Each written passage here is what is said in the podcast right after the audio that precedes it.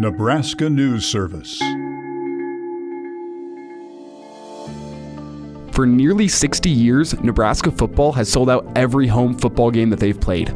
That's 375 straight sellouts, an NCAA record.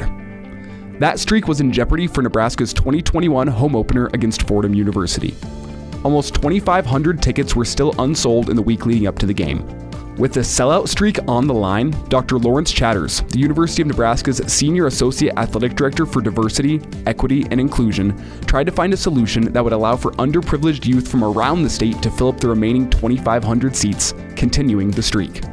I want other young people across the state, despite what their circumstances are and their families, to be able to have access to this because it's a beautiful thing. Chatters called upon the athletic department's donors to buy the remaining tickets and donate them to deserving youth two anonymous donors stepped up to the plate, covering the cost.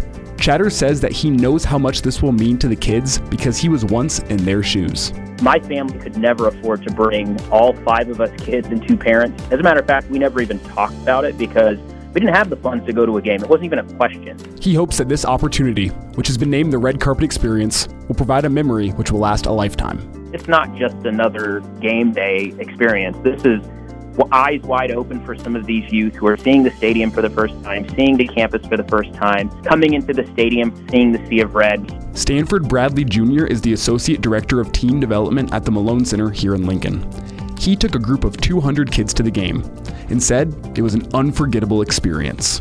They're still talking about it. You know, they're trying to figure out when the next time, you know, they'll be able to go and have an experience like that. Reporting for Nebraska News Service, I'm Elijah Herbal a Nebraska News Service and 90.3 KRNU production.